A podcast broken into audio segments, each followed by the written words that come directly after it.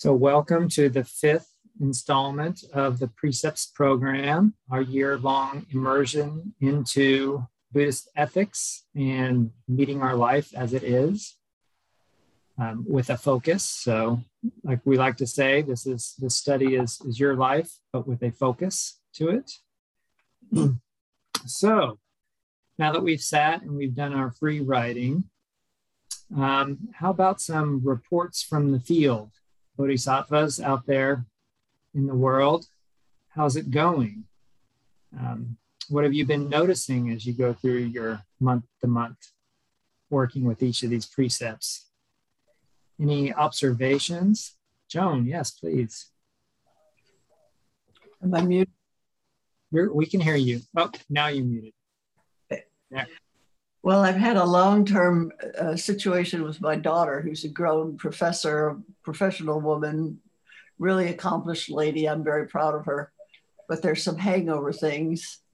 And recently she called me on something that bothers her that I think is a really rational, rational thing that I do. Anyway, I didn't mention it to her. And that was the smartest thing I've done for a long time is to just let it go by and see if I can process it and just breathe with it and I found that to be very useful because I was I was assuming something her about her left over without really being in the present moment. So it was very, yeah. So you you decided to uh, stand back and, and not participate in your normal reactivity and see if something shifted or something happened differently, huh? And it sounds like it was different for you.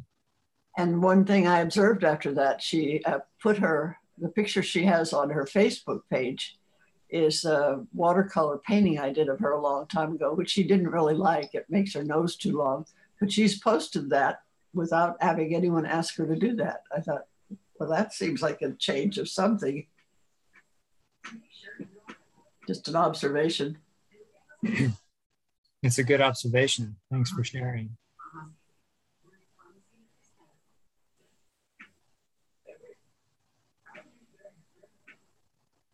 Hi, Lisa. Welcome. We're just doing reports from the field from our last month of observing the precepts and anything anyone would like to share. So, Rosemary, you had your hand up. Yeah. Um, so I was um, pretty resistant to um, doing the exercise for the um, uh, taking the path of cultivating a clear mind. And um, I my activity that I did I did decide to do the exercise um, yesterday, so right before our class, but um, and um, the the activity was TV, and um, it was pretty revealing, and I think I got to understand why I put it off. I think I was anticipating a few things that it would um, be uncomfortable um, exploring it and um, that I might want to make some changes. And both of those things, I think, um, kept me avoiding it. So, in um, the five minutes before turning the TV on, mm-hmm. um, I was completely focused on the cable box. And, um, you know, I kind of wanted a lot from this box. You know, I was like, this box is going to give me something really, really good. And um, it just stayed that way. And, you know, Diane was saying that, you know, the one minute can be a really, really long time. Well, the five minutes just flew. I was just, and then, um, um, well, the emotion that came with looking at the box with a lot of sadness, a lot of sadness, and um, and then turning the TV on. Um, it wasn't a very good show, and I had kind of a knot in my stomach. Um, turning it off, um, I began to think about what the sadness was about, um, and realized that TV watching was something from a very, very young age that soothed me from what was going on in my home. and um, that I've probably been using it, you know, ever since to um, just like somebody that takes a glass of wine or, you know, something else to alter alter what might be going on. So um, yeah, so there was a lot of sadness and and also tension. I kept taking deep breaths afterwards, and um, sort of looking around my apartment when it was off. That it just opened up a lot. If if with with this exploration anyway, as I just was able.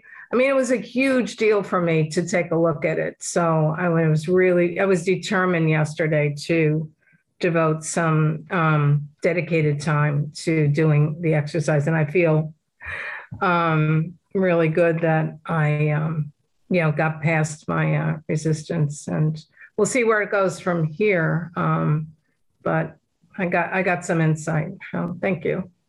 Thanks. Wow, that was a that was a lot. Thank you so much for opening up. Um, isn't it? It is amazing, you know how how many layers there are to these things that we do, right? If we if we approach them in that way, kind of in the mind of inquiry or investigating, you know, the same thing we do every day, because there's there's so much to be learned, you know. So congratulations for deciding to do it and and just seeing what you learned you know? What we do with that who knows you know? That's that's another step but that was a big one. Thanks for sharing. Thank you leslie i think you were going to say something.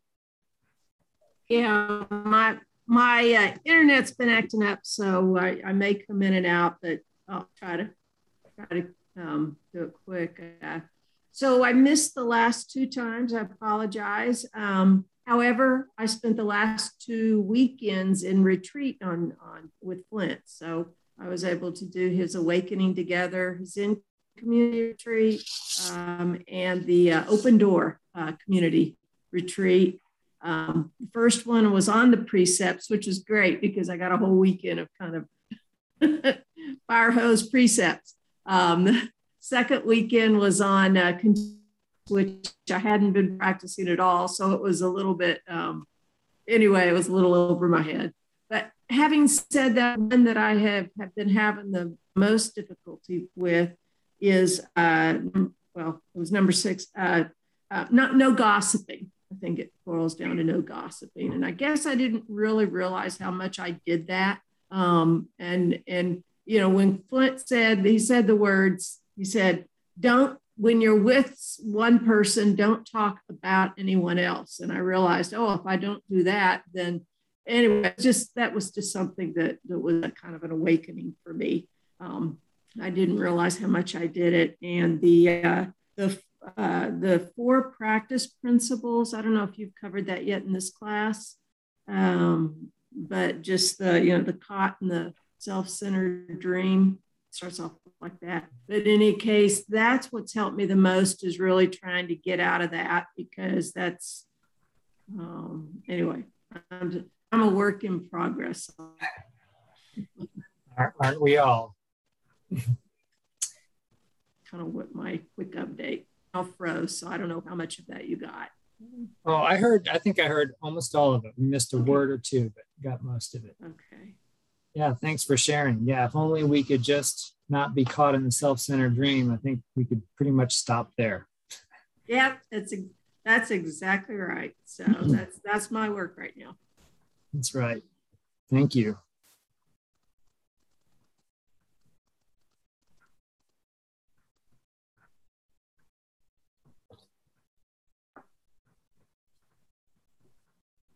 Any other reports or reflections?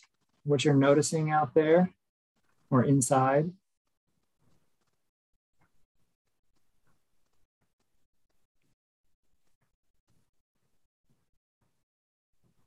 I think those classes have helped me to be a little more aware, even if I don't catch myself before I speak or act. But it seems the awareness happen much faster than in the past. It can be as soon as I said something or when I had a conversation with other colleague, I'm like, why did you take part of that conversation just to feel accepted by the other people, which I would have never thought of before?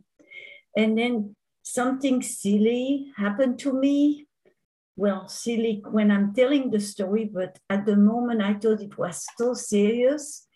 Um, it's like a neighborhood issue between dogs, you know, and one of the dog was loose and I have an older dog. And I started raging at the other owner. And the moment I was raging, uh, I didn't notice anything. But as soon as I took a step away from the situation and going back home, I'm like, Fabian, what happened to you? Why did you wage so much? And I guess that was a way of defending myself when I was a teenager and being put in awkward situation. You know, it was kind of self-defense, my self-defense mode. And um, but as soon as I got home, I don't know, um, it brought like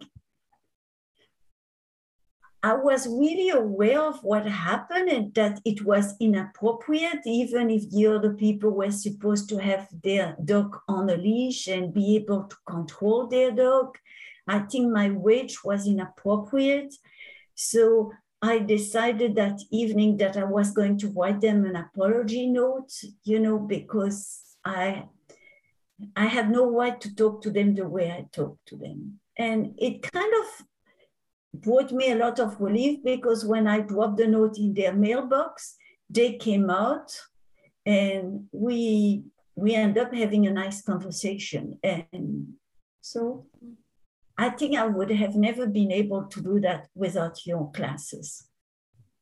Because I would have said, oh, okay, you've been angry, you've been raging like you've done so many times in the past, and you know, it's okay. you were in your right. I would have found a way to justify my anger. Mm-hmm. Hmm. Yeah, it's so amazing when we have those little moments of insight into what we're actually up to, right? How we're actually conducting ourselves. And I think, um, you know, your comment about not not noticing it until just after it happens uh, is still, you know, a really big win, right? Often, like you said, often we will never notice, you know, our own actions or our own consequences of our actions. But it's just like it's just like sitting, um, just like sitting with your posture or paying attention to your breathing, right? That you know, when we first start, um, we're really slow at noticing that we haven't been paying attention. Maybe 10 minutes go by, right?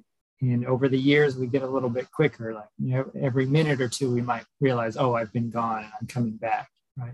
So it's the same thing as we take that into the world, where we get closer and closer to course correcting in real time, even maybe before our mouth opens. So it's on, you're on the right path. That's right. Where we're exercising that awareness muscle. It really is an, a muscle somewhere in there in our psyche that gets exercised and developed.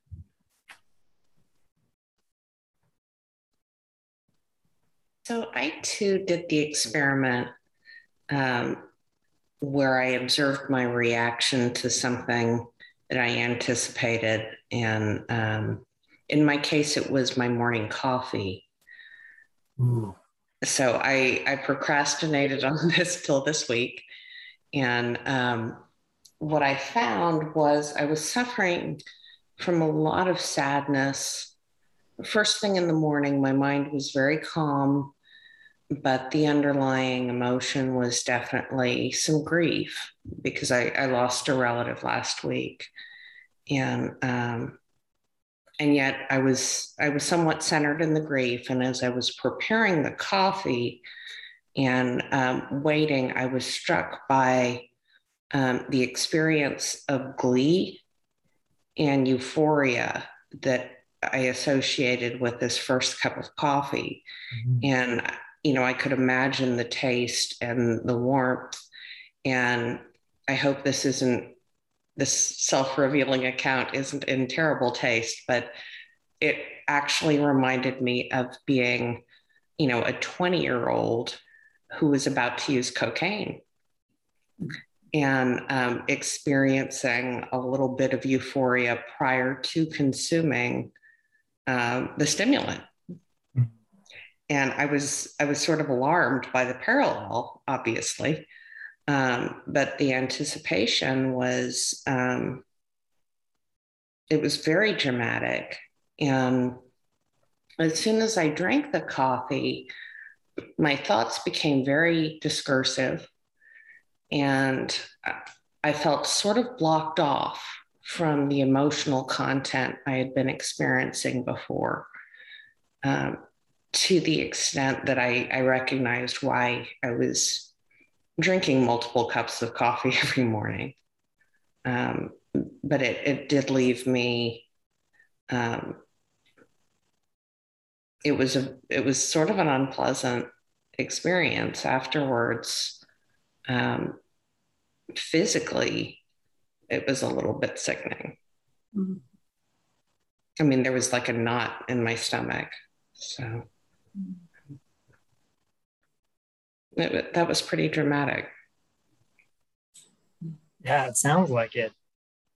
It really is amazing. I mean we're talking about a cup of coffee in the morning right? It really is amazing the uh, the layers to each moment of experience that are there that are probably there on you know you could probably pick just about any experience you know walking out to your car you know if we if we broke it down the same way. Um, it's really great to to hear the reflections from you guys about what you're noticing right? and what's available. So i think the sharing is is great. It really helps me. Thank you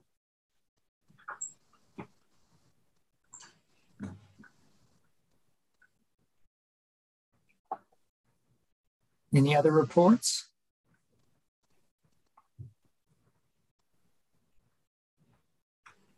Mitch. I, I thought about, I guess I was thinking about the mind altering drugs. Uh, I went to visit my brother, who I haven't seen, haven't been alone with probably my entire life. Uh, he's, he's about 13, 13 and a half years younger than I am. Uh, growing up, you know, um, he was old enough to know what was going on. I was out of the house. So I went to visit him. He lives in New Orleans. To visit him in New Orleans, and uh, it was just me. And so it was the first time we spent any time together alone. And uh, one of you know, New Orleans is, is known for its alcohol and uh, other things. So when we get there, you know, the first thing you know, hey, you want to drink? uh, so I started thinking, well, so I started thinking about it. Do I want to drink, or is it a social? Could it be a social thing, or am I zoning out? You know, and uh, because I'm a, I don't know if I was afraid to be with my brother, or what was you know, what was really going to happen. We're going to get to know each other. That's one way to get to know each other. But do I want to do? But I was very aware of of the alcohol. Uh, so I thought about it, and then I think the, the first night I went ahead and had a drink with him. Uh, next next night I just said, "No, I'm okay." And, I want I just wanted to be aware of what was going on. I guess between him and me without any kind of uh, high or any other any other sort of sensation. So, but just being aware of it, uh, it brought me, I think it brought me into being aware of everything else also, how, how I, it just brought other things out, and how I was looking at him uh, and actually listening to what he was saying uh, and try and not, and trying not to judge and not to talk about anybody else. Uh, so it's like all all the things were coming out. Uh, so I just kind of experienced, uh, you know, all the rush of, of all that uh, while we were together. Uh, yes, it worked out, but it was it was very, it was, it was very very interesting. So just to to have it all. Cause I wasn't I wasn't really intending. I didn't think to to dwell on everything, but it, it just it just came out. Uh, so and then I realized, hey, this is this is what's coming out about the precepts. It's very uh, mind mind opening. I think. Mm. Mind opening. Excellent. Thank you.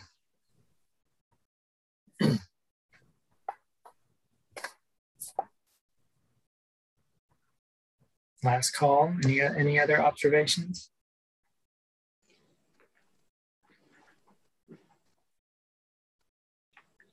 Okay. well, let's get into um, the Rizzetto book, and we'll do a little review of cultivating a clear mind. And then for the second half of tonight, we're going to get into uh, Dale Wright's The Six Perfections, and we're going to talk about chapter two on morality. Oh, and then I think um, Robin Bradford was going to join us tonight, and she was going to um, facilitate one of the topics, but ended up with a conflict. But I think she'll be here next month. So you guys won't just have to listen to me next month. So you have that to look forward to. so, chapter 8 I take up the way of cultivating a clear mind. Right? And the precepts sometimes worded as not giving or taking, taking drugs, not indulging in intoxicants, or not clouding the truth. Right? And what Diane, the point she starts off by making is that this this precept, you know, some of them can seem like uh, prohibitions, which is the perfect word for not taking intoxicants. but in reality, she's emphasizing the point that this is about showing up. It's about showing up.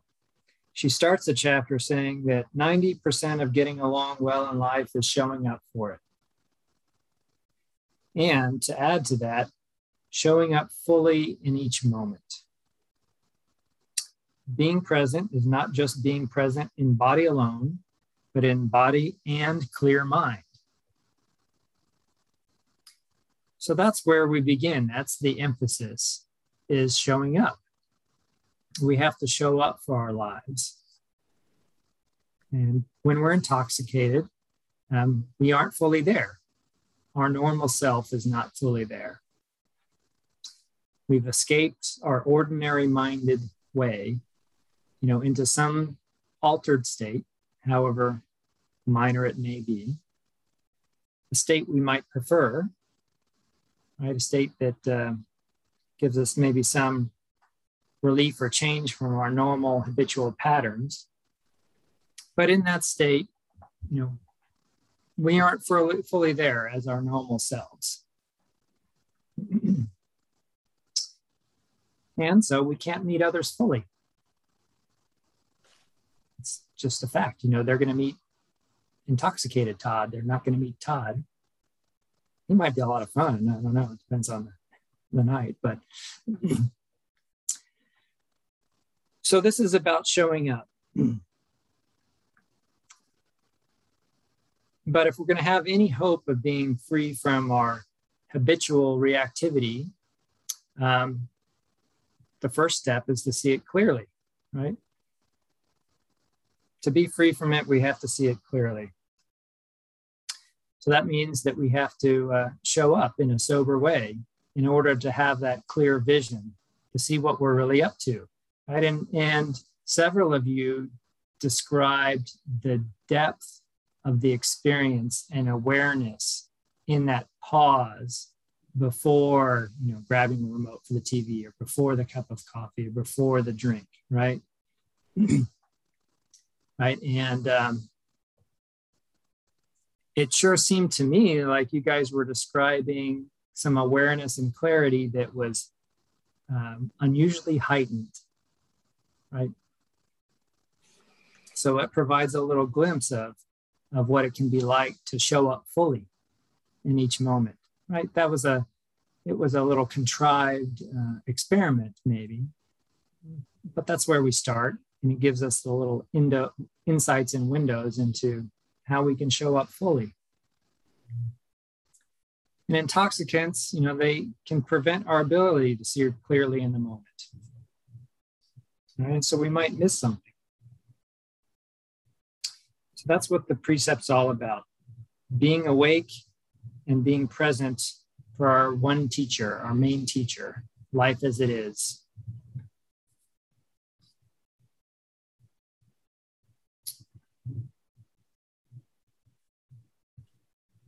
Each moment, life as it is, the only teacher.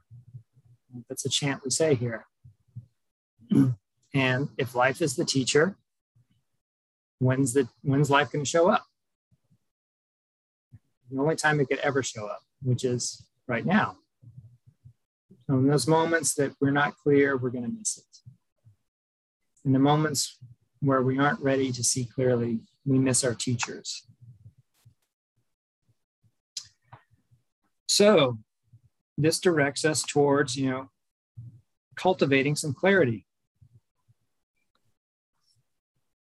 And one of the best ways that we can learn how to cultivate this clarity, uh, clarity is to shine a light on the ways that we avoid it, right? The, the negative aspects. An excellent way is to look at all the ways that we cloud our clarity. There's a line in here that she attributes to a, a writer. Um, it says to look life in the eye and love it back. So if we're to look life in the eye and love it back, then we need to look at what's clouding our view.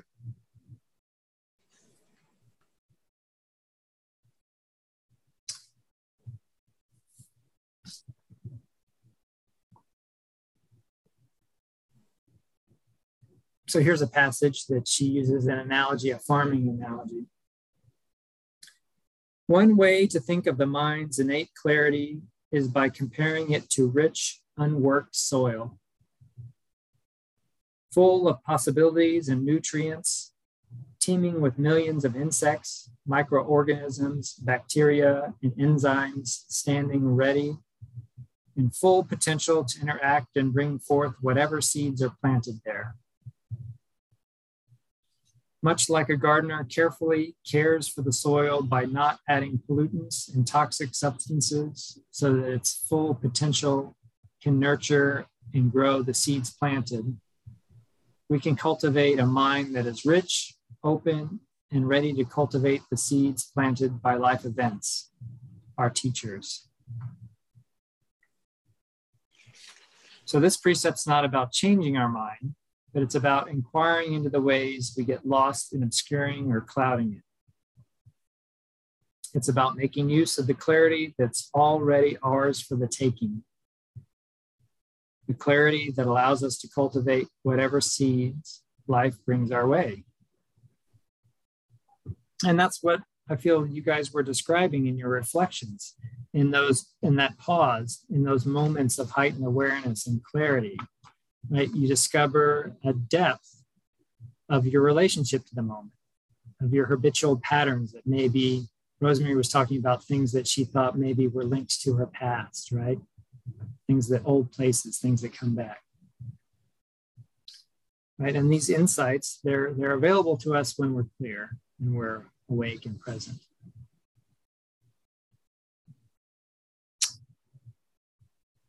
So with that, kind of as our working definition, then really, you know, our definition of it, intoxicants um, gets largely expanded. Right? If we're talking about ways that cloud our mind and cloud our judgment or take us out of the present moment, right? There's a lot more to it than just drugs and alcohol. The perfect example is is uh, distractions like television, like it was being mentioned um, food, right? Food is a great, a great distraction, right? Um, I mean, there's a million examples in, in the book that she talks about.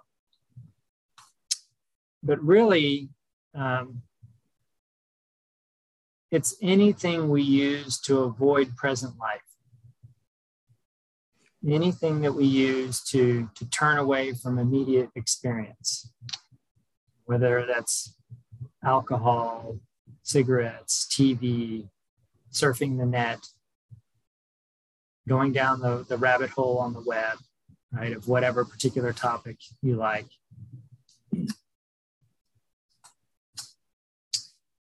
Um, even daydreaming, you know, daydreaming, it's kind of like our internal little television. Um, let's tell ourselves a story. That's much more entertaining than sitting here waiting for the bus. Maybe I'll just invent my own story. But that can be a way we turn away from immediate experience and then we aren't available. so it's good to have our inquiry be uh, wide in this precept, to look at all the ways that we turn away. The little ones that are not maybe harmful to our bodies or others, but maybe make it so that we aren't fully available in that moment. this is not about judging any particular activity, by the way. This is this is just about this uh, investigation into what we're up to each moment and if we're really there.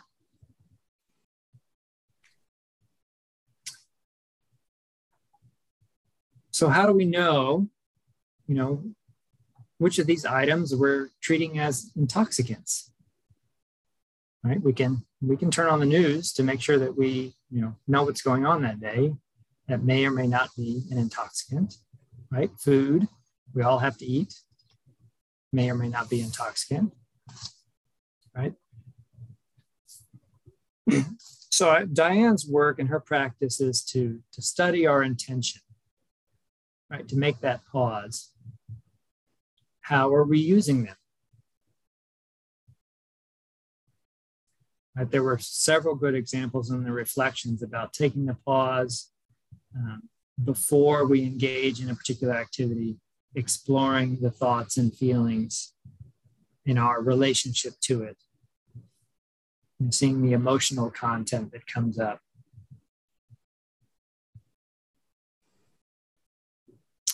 So often, you know, a pause or um, abstinence, at least even when temporary, is a really useful part of this process, of this investigation.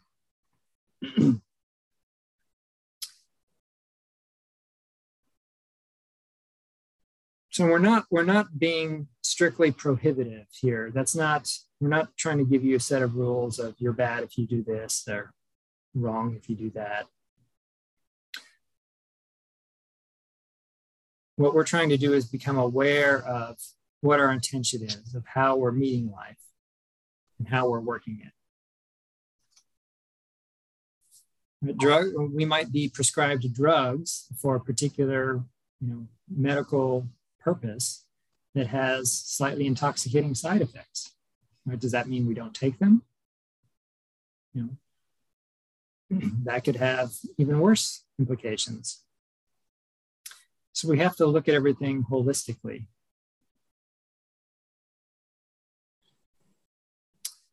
Um, I am trying to remember when it was. Oh, I had a shoulder surgery. Maybe that's what it was. It's been a while. I forgot.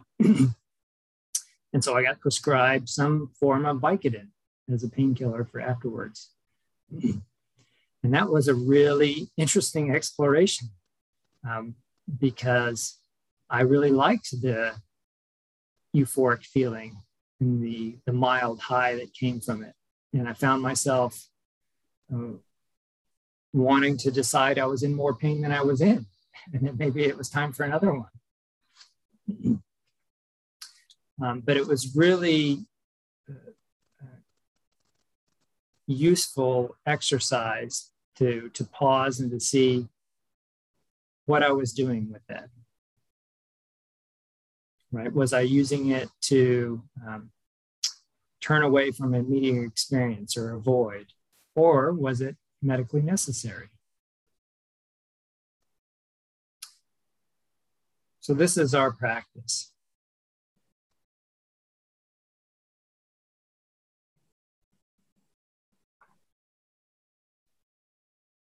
It's an inquiry into how we try to control our thoughts or how we try to control our emotions or our bodily experience.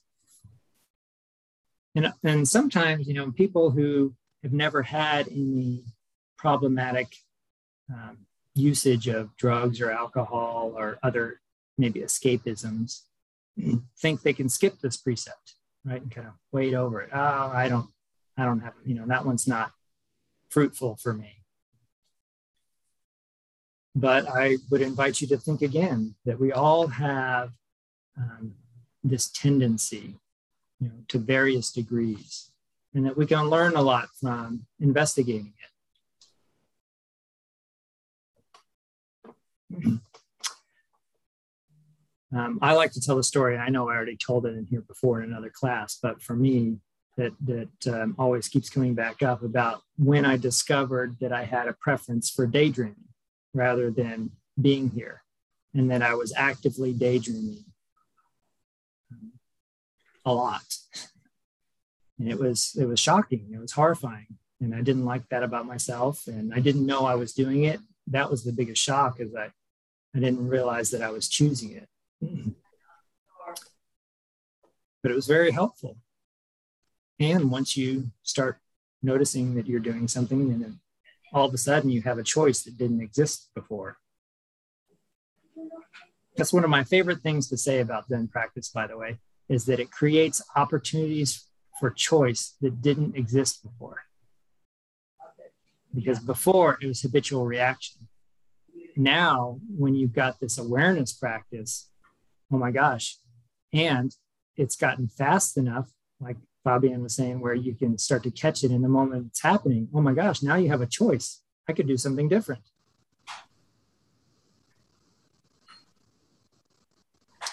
So I love that, creating possibilities to choose new things. and so she goes through her way of, of practicing with it. I think um, you guys already gave lots of great examples about pausing, about engaging with the body and mind, and going deeper into all the thoughts, feelings, and emotions. So we don't need to cover that.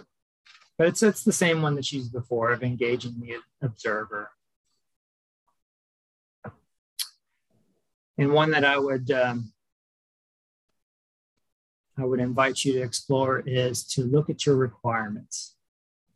What requirements do you have of this moment? How would you like them to be? How should they be? That's another one I'm not sure that she mentions, but try and ask yourself what, do I require? How do I think it should be?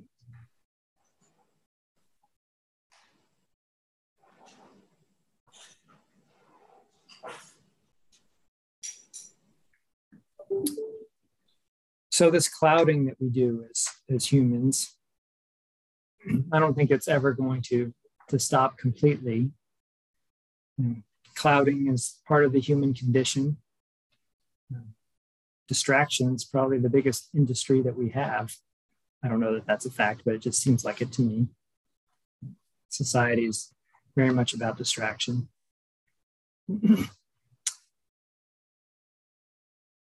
And we have to be aware of our tendencies to imagine a perfected state of mind that's perfectly clear. To not, to not fall down that slippery slope of that fantasy where we have a requirement that we're perfectly clear all the time. And I quote, as one Zen master reminds us, the pure, immaculate mind of just this moment is clouded in the nanosecond of every thought. The pure, immaculate mind of just this moment is clouded in the nanosecond of every thought. So, in one sense, we become intoxicated every time we have a thought. But we need to think as functioning human beings. Right? So, it's not that it's bad, it's just we have to study our intention. And our intention is to know both the clouds and the clear sky. and not be attached to either one, but to see what we're up to. Joko used to, uh, I've heard many recordings of her talk about just seeing what we're up to, seeing what's up. She would often refer to practices, seeing what's up, just seeing what's up.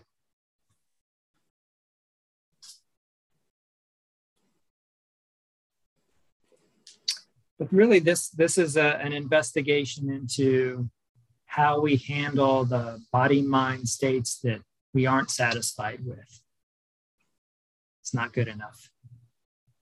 I'm bored. I don't feel relaxed enough. That second glass of wine might do it. Right? Maybe that new episode of that new show is on. And I feel better doing that than I feel right now.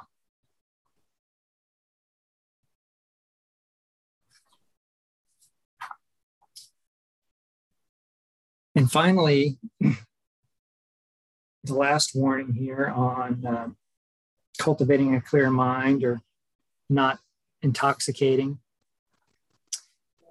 is about not intoxicating others. Um, both, you know, literally, but more broadly, the admonition is about not selling the Dharma, right? Not selling some perfected state of mind that's preferential to the ordinary state of consciousness, right? It's just a reminder don't use this as something that we're selling that's going to make things better.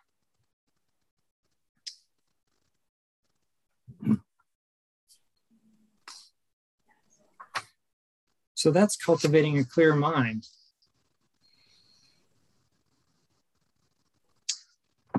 What do you guys think? Anything that didn't sit right with you or that you want to emphasize?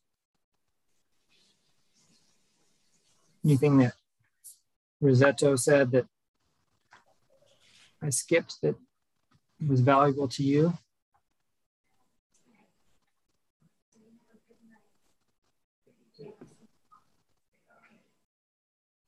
Yes, Rosemary.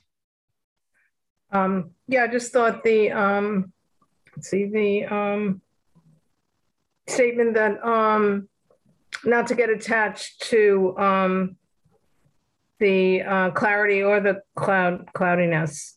That's always a new thing for me. I'm always looking for what's right and what's wrong, completely right and completely wrong. Um, so that's you know that kind of um, um, it depends. You know, we have to look at like what's up to know. Mm-hmm. So that's that to me. That's a always a nice reminder to not um, uh, be looking for the uh, extreme, all one way or all the other way. Yes, thank you, Joan. Well, I've been pondering about something. I uh, were walking through the dining room today, and we stopped to talk to this couple, and I have an attitude about them. He's very skilled, and he's been a, ahead of his career and traveled all over the world and stuff. And I said to them, "We'd like to have dinner with you sometime." And his wife said, "Oh, he doesn't like to just visit with people." and I thought about it later. I was disappointed. And in that moment, uh, after I thought about it later, I thought, what could I have done to be more myself somehow to open a conversation there, or should I just leave it alone? And right now I'm just leaving it alone, but I thought I wanted something to, to come out of that. Yeah, you had you had a desired outcome that got stymied there, yeah. right? And so and you're that moment and it just I just I was thinking about later on, what could I have done differently? And I thought, well, it's gone it's not my problem. Right. But I put him in that box too. He couldn't get out of that box, and he was Mr. Important. Mm, I see. but it's it's great that you you know can now talk about how you would put them in a box, mm-hmm. right? that the box exists. The fact that you know that the box exists mm-hmm. is a great win. Yeah, and his wife too, because she was dying, you know, she was defining him, and I just let it go by. Mm-hmm. Not my problem.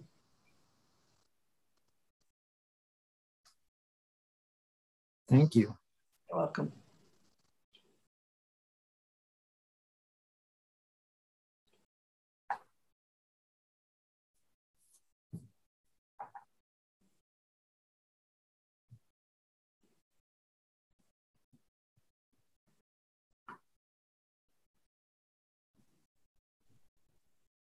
So, Todd, I've been thinking a little bit about what you said about daydreaming. And you, you, anyway, I'm just curious if you can just say a few more words because I, I think I probably do that, but I'm not I'm not sure 100% what. Anyway. Um, well, I was just I'm not sure which part of it you wanted to hear about, but um, yeah, I just discovered that for me personally, uh, I used daydreaming as an escapism, right, as avoiding the present moment, um, because present moment was boring, not interesting, not engaging, right, and I want a distraction, much like turning on a television show or something else. Right? And so for me, habitual daydreaming was a, um, an avoidance mechanism, right? Because I, I, I preferred not to have no mental stimulus, right? I wanted to have something to think about or something to dream about. So that's how I draw that kind of parallel to an intoxicant. For me, that's just me. Is that helpful? Is that what you were curious about? Yeah, I guess part of this is when I do my meditation practice, it's like my so hard for me to keep to stop having thoughts. Yeah. And I'm wondering now if that's does anybody else feel that way? Let's see. Okay. Yeah. Okay just just letting you know. Okay. So okay, well that that makes me feel a little bit better um, because part of me is I think part of it is like oh you know just imagining scenarios. Well, what if what if oh like Joan what you just said. Well, what if I would have said this instead? Then then maybe this would have been different. And I can I can spend 10 minutes during a 20 minute meditation going down that path. And yeah, I'm just too. wondering if Okay, so is that what you kind of mean by daydreaming? Like instead of just um, well, well, I wasn't specifically talking about on the cushion or, or, meditation. I was talking more about just in daily life. But you know, whatever you do in daily life is going to show up on the cushion. So I, I spend plenty of time daydreaming, especially when I started. Um, so yeah, it's it's both. I feel like there was something else going to say and then I lost it. Hmm. It's gone. I'm sure it'll come back. yes, that's very helpful. Thanks, Todd. Yeah. Oh, I remember what I was going to say. a little anecdote, a little Joko anecdote that she was holding a, you know, a group discussion I think after a talk one day, and uh, one of the students asked her about her meditation practice. You know, and at the time, I don't remember. You know, she was later in life. I don't know how old she was, but let's say seventy-five or eighty. She'd been doing this a very, very long time. You know, I'd been a teacher for a long time, Dharma transmission for a long time, and they she said they asked her, "I really want to know, you know, what your meditation practice is like." And she said, Oh, mostly thinking. Okay. right. Um, I've, you know, since I've been involved with Appamada and um, you know done some of the senior student things and one of the things that they'll they'll have people do is conduct the sunday morning orientations so i did that for a, a lot a lot of sundays for many years off and on and so in that experience and then an experience out in the world you know when people find out you have a meditation practice or zen practice there's a really common reaction that i get from a lot of people and it's this oh, I can never meditate. My mind's always going. right? That's the reaction from people on the street, from people who come in for orientation, right? Oh, I can never be a meditator. You know, my mind's always going. And they say that because we in our culture, right, equate meditation to stopping thinking. We think that's what mm-hmm. meditation, mm-hmm. right? So we they don't even that's just a given that's why they phrase it that way because it's a given that meditation is stopping thinking right um, but that's not true i mean we're not here to to stop thinking it's a very useful tool but we're here to um, change our relationship to it and become the boss you know, Suzuki Roshi would say, you know, when the boss is there, when you are you, everything's in its place and functioning in the right order. When the boss is there, everybody's meditating.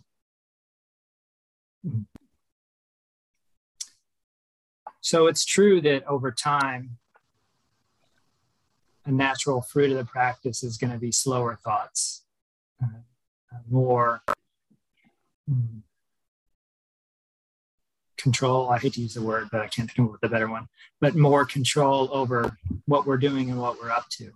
So that's a it's a natural byproduct. But we're not here to stop thinking. We're not here to get rid of our ordinary mind. And that's one one of the most famous koans, and one of the statements that's on the wall at Appamada is ordinary, ordinary mind is the way. Just this mind, this very mind in my experience, you know, um, whatever your habitual reaction patterns are, if, you know, if you want to rage about the dog, it's not going to go away. I am sorry to say it, but it changes very diff- it changes very much because the boss gets really fast, and the boss steps in before the mouth is open. The rage is there, the pattern is there, but the opportunity, opportunity to choose has been created. And often, as you discussed, when you had that opportunity and you chose, you chose to apologize. You chose not to be that way, right? So imagine if you got to make that choice before your mouth opened. so this is what we mean by ordinary mind is the way. That ordinary mind is going to be with you, right? But the boss is going to be there too. Anyway, got a little off track there, but seemed appropriate. So why don't we move on? It's 8.20. I always had the goal of not taking the full two hours and getting you guys out here a little early, and, and I'm not succeeding on it again. So, so let's talk about the six perfections. Dale Wright's, Buddhism and the cultivation of character. And I'm just going to hit a few highlights. This is a, um, while the Rizzetto book is um, a pretty lighter, easy read, I think, for most people. Uh, Dale Wright is, is definitely um, slower, more cerebral, and uh, dense to take in. So I know I, I have that issue with it. So it's good to just kind of skim it together and hit some of the highlights.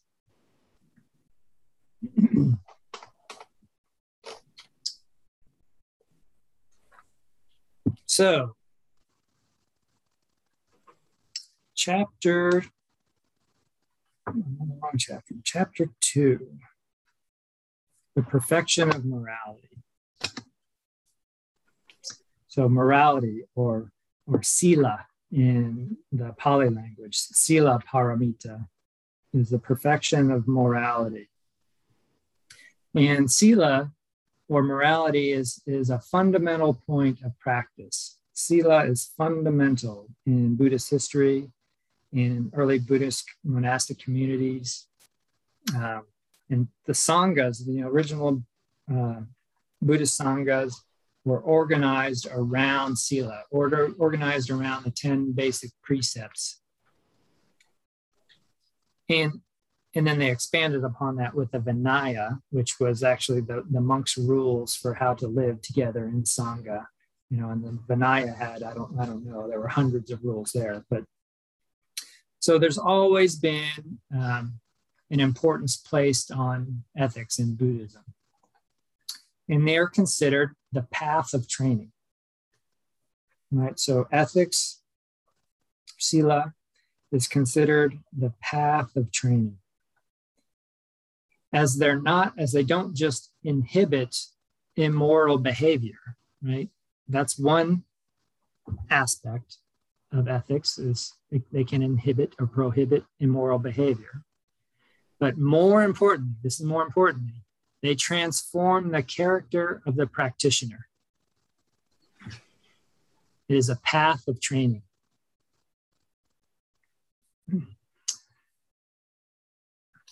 They transform the character of the practitioner.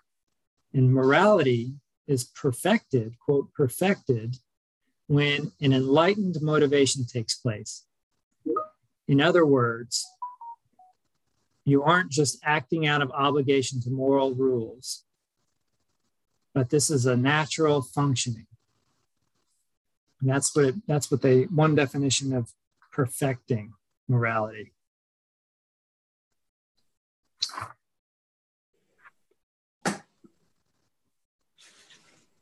And he goes on to uh, explain kind of two categories of morality primary morality and secondary morality. Um, primary, I'm looking for where that was. I was going to grab that sentence. I can't find it. But primary morality is more about not doing, um, you know, actual damage to yourself or others in the present moment, right? Not killing.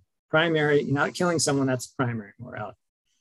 Um, a secondary would be uh, actions that more inhibit your training or your path of training. So, um, other uh, precepts that are considered secondary would be, you know, not engaging in um, comforts, right, or lux- luxuries. So those are considered more secondary. they may not do, you know, immediate harm to someone, but they're not, they inhibit your path of training.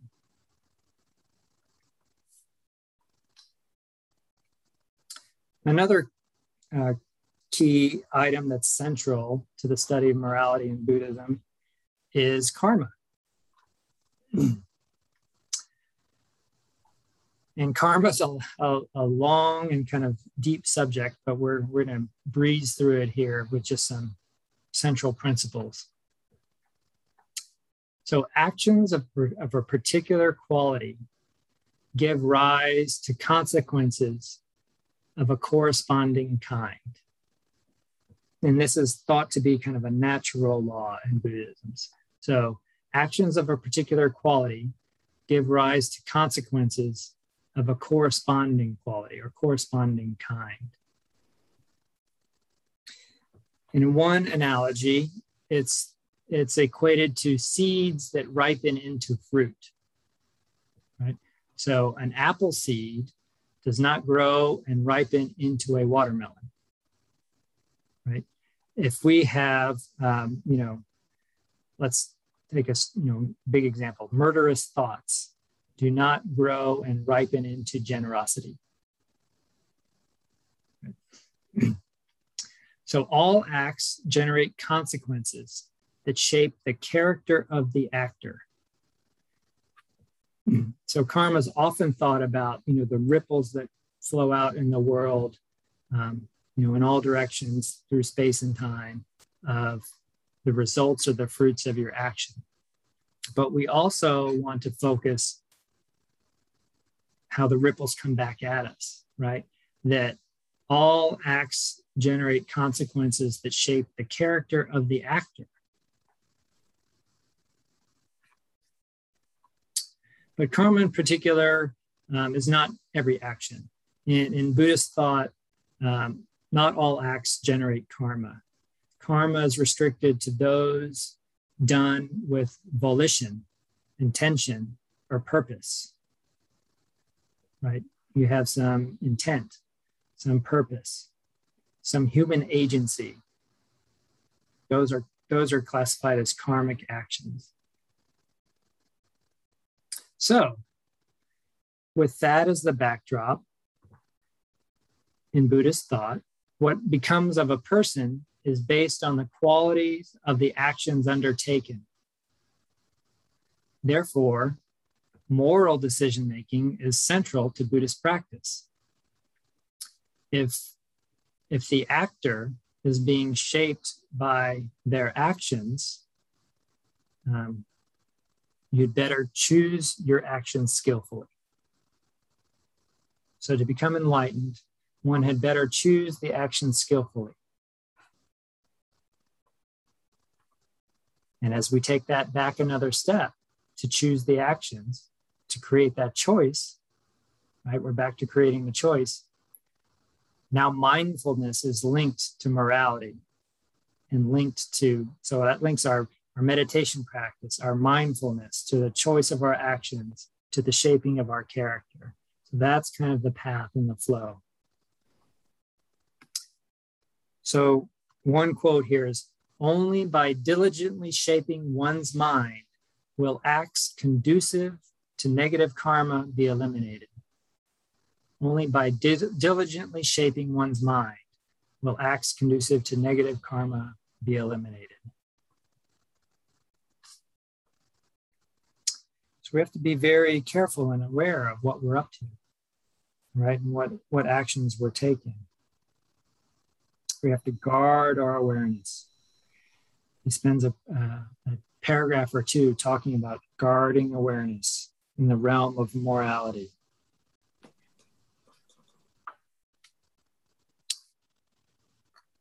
But that has its slippery slopes as well, right? Um, we can go down the slippery slope where we get overly attached to the rules and to the procedures themselves. being too stiffly prescriptive doesn't allow one to develop more skillful forms of moral awareness. Um, too just stiffly prescriptive can undermine compassion and a liberating connection with others. If you're just too focused on the rules and who broke what, that's not the way either.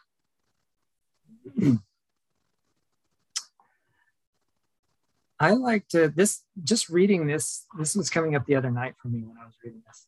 Um, I reminded of a story of, of, just an interaction with Flint at the Zendo. My my boys, my boys are now 20 and 17, and at the time, I don't remember, but they had to be, let's call it like 10 and 7 or some younger boys. and um, I don't remember why we were there, but they were there at Appamada. Maybe they came to pick me up. They were there at the end or for something. and most of the people had cleared out. And Flint and I were in the Zendo, which is, you know, uh, is treated as a sacred space, right? No shoes, no talking. Um, we stand a certain way we walk a certain way, we bow a certain way, you know. So I'd spent, you know, years kind of cultivating that practice of being that way in the Zendo. And right now, here in the moment, right, here my boys come in, right, or, or they're standing right at the, the hallway and Flint's there, and they were gymnasts at the time. And uh, Flint got all excited. He's like, "Oh, the gymnasts are here." He's like, "Show me a handstand." And he took, you know, his his arms and he kind of like pushed the cushions aside and he brought them in the room and they all started doing handstands. And um, it just stood out to me as being not attached to any one particular way, not attached to the rules, but just a really free way of enjoying what was happening, enjoying the children that were there. I don't know, something about just reading this that just reminded me of that. So we have to be careful, you know, a rigid attachment to thinking if we just follow the rules in each moment, that's going to be it. Right? It's a great place to start, but eventually we're going to have to let go of that if we're going to wade into the gray areas and into the depth of moral awareness.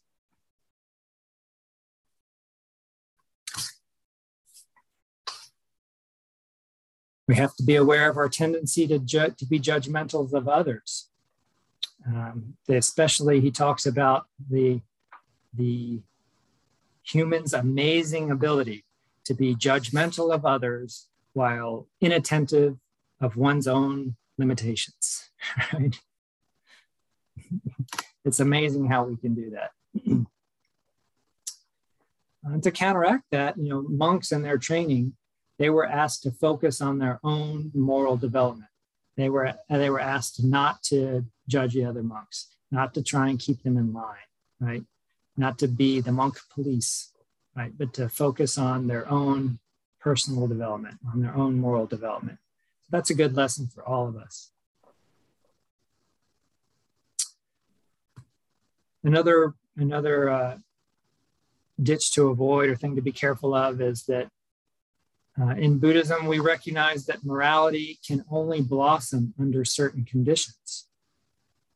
Right? This is this is kind of like Maslow's hierarchy of needs, right? In, in uh, basic psychology.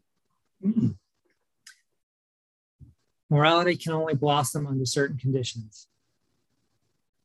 Right? We can't tell a starving mother that it's immoral to steal food for her starving children. That's not helpful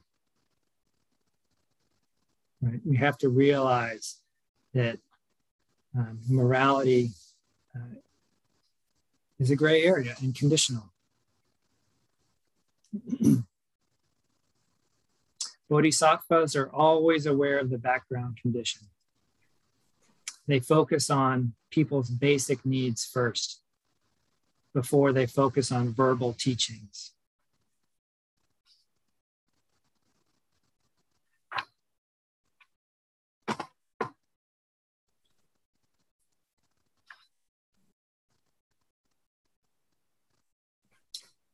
So the Bodhisattva perspective is that um, this is done for the betterment and enlightenment of all beings.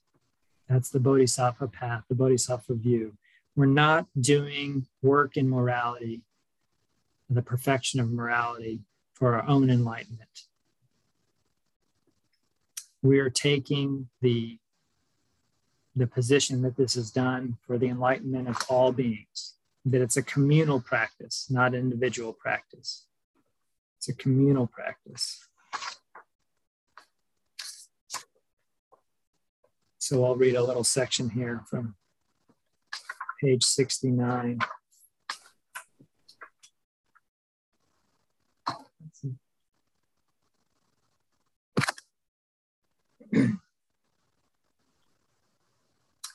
when we act with kindness, we do something incremental to our character. We shape ourselves slightly further into a person who understands how to act with kindness, is inclined to do so, and does so with increasing ease. This, this goes back to the idea at the beginning, right? That the actions shape the actor. The actions shape the actor more so than the world they're trying to act upon. When we act with kindness, we do something incremental to our character. We shape ourselves slightly further into a person who understands how to act with kindness, is inclined to do so, and does so with increasing ease. We etch the way of behaving just a little more firmly into our character, into who we are, This is true no matter whether the act is positive or negative in character. Acts of kindness may or may not give rise to external goods such as rewards of money or prestige, but they do give rise to a transformation in character that makes us kind and concerned about the well being of others.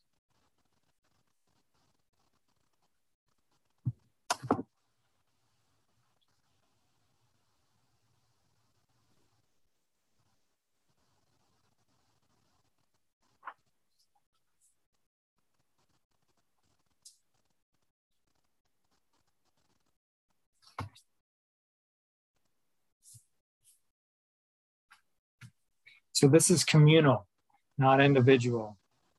To seek the enlightenment of others is to enlighten yourself. And seeking your own enlightenment will help bring about the enlightenment of others. To seek the enlightenment of others is to enlighten yourself. And seeking your own enlightenment will help bring about the enlightenment of others.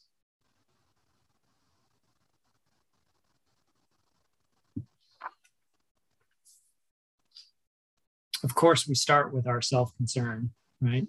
This is just our natural tendency. It's where we begin.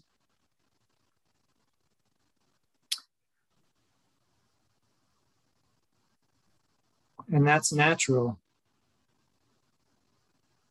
And one of the, the ways that we, in our Buddhist traditions, that we learn to, to work with that or counteract that is um, the mental act of dedicating or turning over our merit.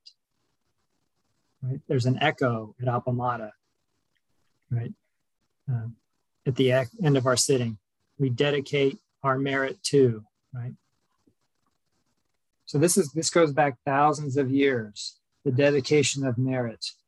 That whatever we may have gained from our sitting, whatever we have made, gained from our personal practice, we turn our aspiration and our focus towards dedicating it out to the world for the benefit of those around us. Every good act is given away in Buddhism. Every good act is given away. It's freely given.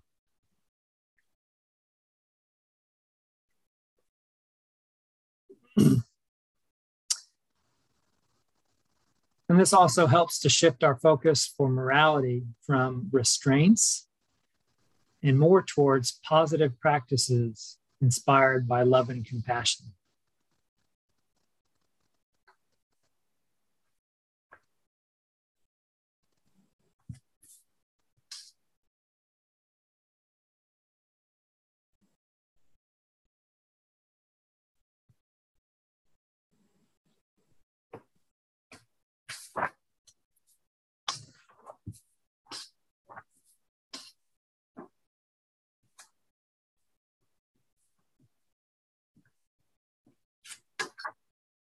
Lastly, I think the last thing I'll cover from this chapter is, is the distinction between contingent versus internal outcomes that Dale Wright goes into.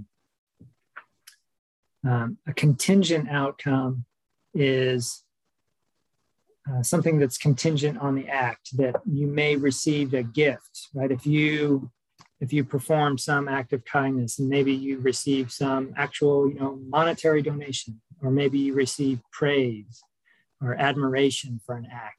So that's that's a contingent outcome which may may or may not happen. But there's also internal outcomes, right? That when we act with kindness, we do something incremental to our character. Right? That was the passage I was reading before, that we shape ourselves slightly further into a person who understands how to act with kindness. So there's contingent outcomes and there's internal outcomes.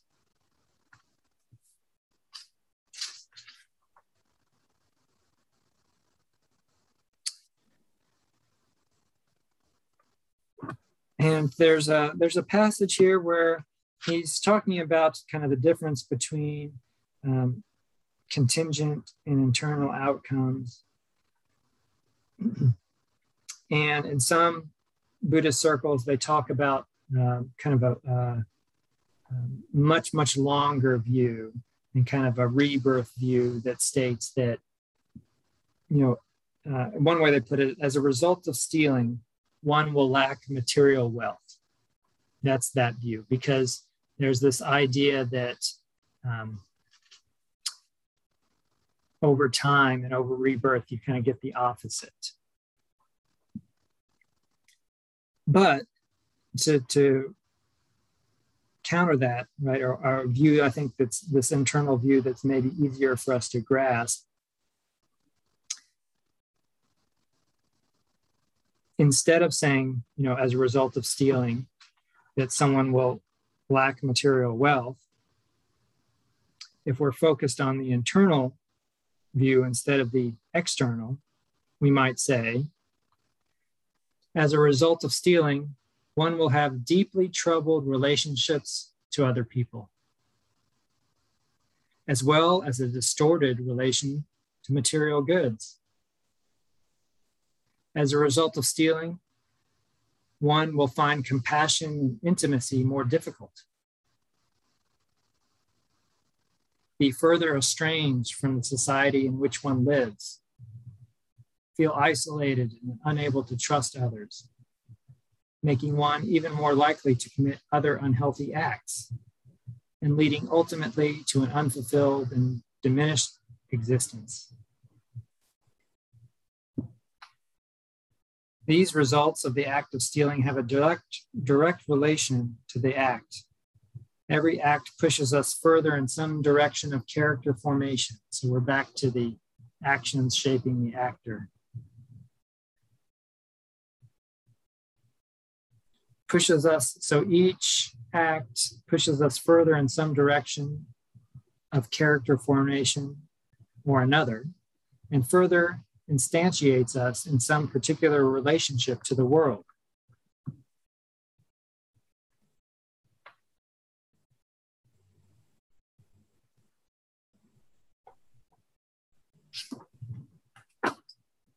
So that's a bit of Dale Wright and the perfection of morality.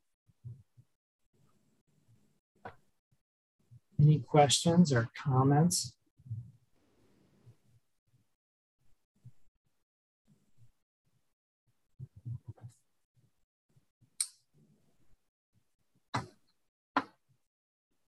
Yes, Rosemary.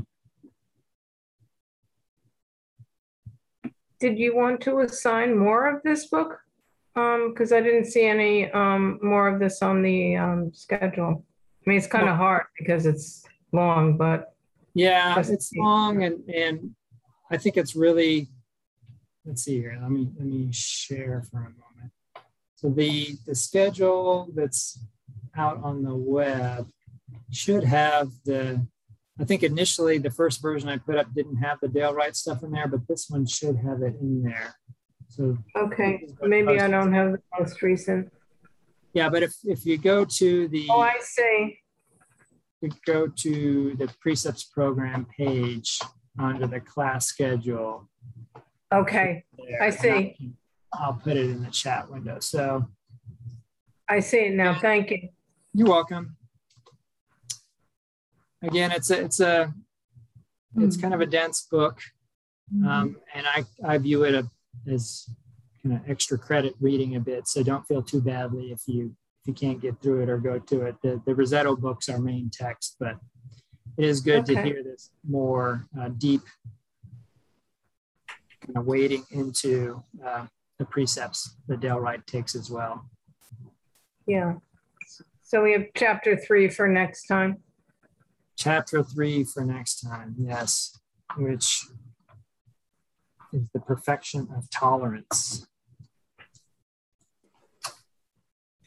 So next time we will um, we'll take up the next Rizzetto, Rizzetto chapter, which is taking what's only freely given.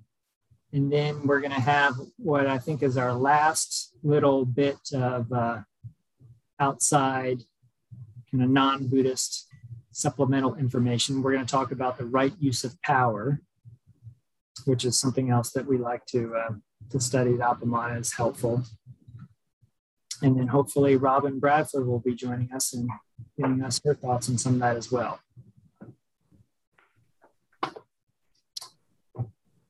So, thank you so much for joining. Any parting questions or comments? Anything you want to like to say before we wrap up? Thank you. Thank you. You're welcome. We're, believe it or not, we're almost halfway through the year. and you survived this long. So I, I have a prediction that you will survive the whole thing. No guarantees.